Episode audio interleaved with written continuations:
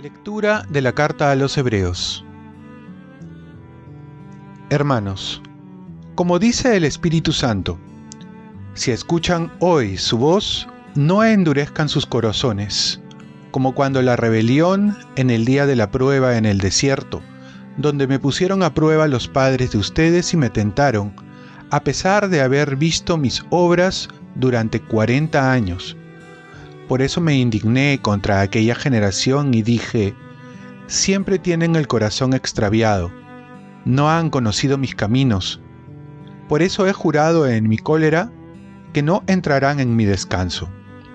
Atención hermanos, que ninguno de ustedes tenga un corazón malo e incrédulo, que lo aparte del Dios vivo.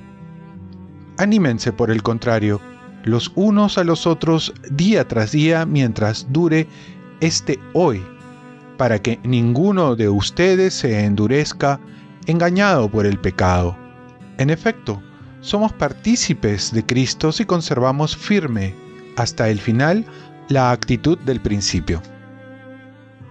Palabra de Dios. Salmo responsorial. Ojalá escuchen hoy la voz del Señor no endurezcan su corazón. Entren, postrémonos por tierra, bendiciendo al Señor, Creador nuestro, porque Él es nuestro Dios, y nosotros su pueblo, el rebaño que Él guía. Ojalá escuchen hoy la voz del Señor, no endurezcan su corazón. Ojalá escuchen hoy su voz no endurezcan el corazón como en Meribá, como el día de Masá en el desierto, cuando sus padres me pusieron a prueba y me tentaron, aunque habían visto mis obras. Ojalá escuchen hoy la voz del Señor, no endurezcan su corazón. Durante cuarenta años aquella generación me asqueó y dije, es un pueblo de corazón extraviado, que no reconoce mi camino. Por eso he jurado en mi cólera que no entrarán en mi descanso. Ojalá escuchen hoy la voz del Señor, no endurezcan su corazón. Lectura del Santo Evangelio según San Marcos. En aquel tiempo se acercó a Jesús un leproso, suplicándole de rodillas, Si quieres, puedes limpiarme. Jesús sintió compasión, extendió la mano y lo tocó diciendo, Quiero, queda limpio.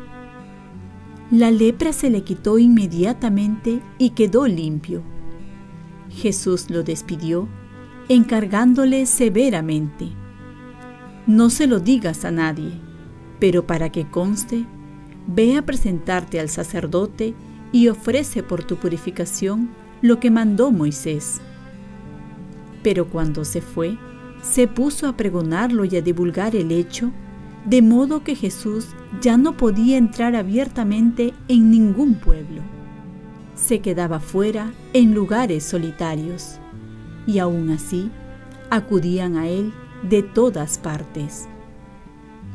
Palabra del Señor. Paz y bien. Escucha la voz de Jesús que quiere sanarte.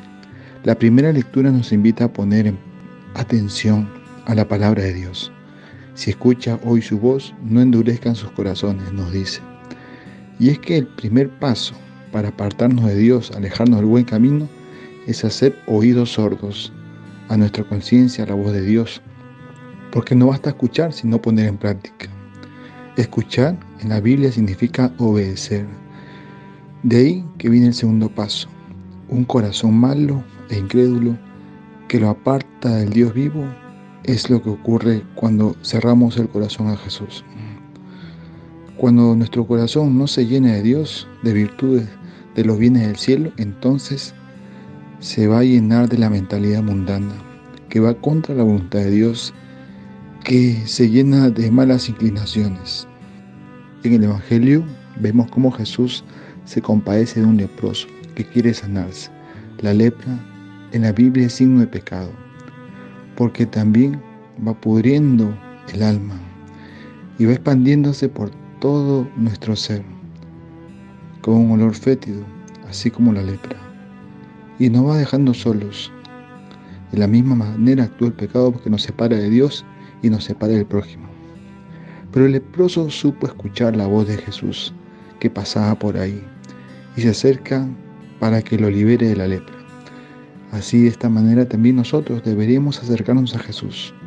Si supiéramos cuánto daño nos hace el pecado, cuánto daño nos hace apartarnos de Dios y del prójimo, y sobre todo las consecuencias, no solo aquí, sino después de la muerte, entonces iríamos de rodillas a confesarnos para que Jesús nos limpie de esta lepra del pecado. Jesús siempre está atento y al servicio de quien lo quiere escuchar y acudir inmediatamente a su auxilio. Oremos, te pedimos Señor que atiendas con tu bondad los deseos del pueblo que te suplica para que vea lo que tiene que hacer y reciba la fuerza necesaria para cumplirlo. Ofrezcamos nuestro día. Dios Padre nuestro, yo te ofrezco toda mi jornada en unión con el corazón de tu Hijo Jesucristo, que siga ofreciéndose a ti en Eucaristía para la salvación del mundo.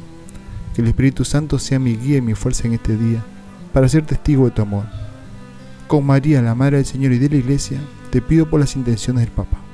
Con San José Obrero, te encomiendo mi trabajo y mis actividades de hoy, para que se haga en mí tu voluntad. Y la bendición de Dios Todopoderoso, Padre, Hijo y Espíritu Santo, descienda sobre ti Cuenta con mis oraciones, que yo cuento con las tuyas y que tengas un santo día.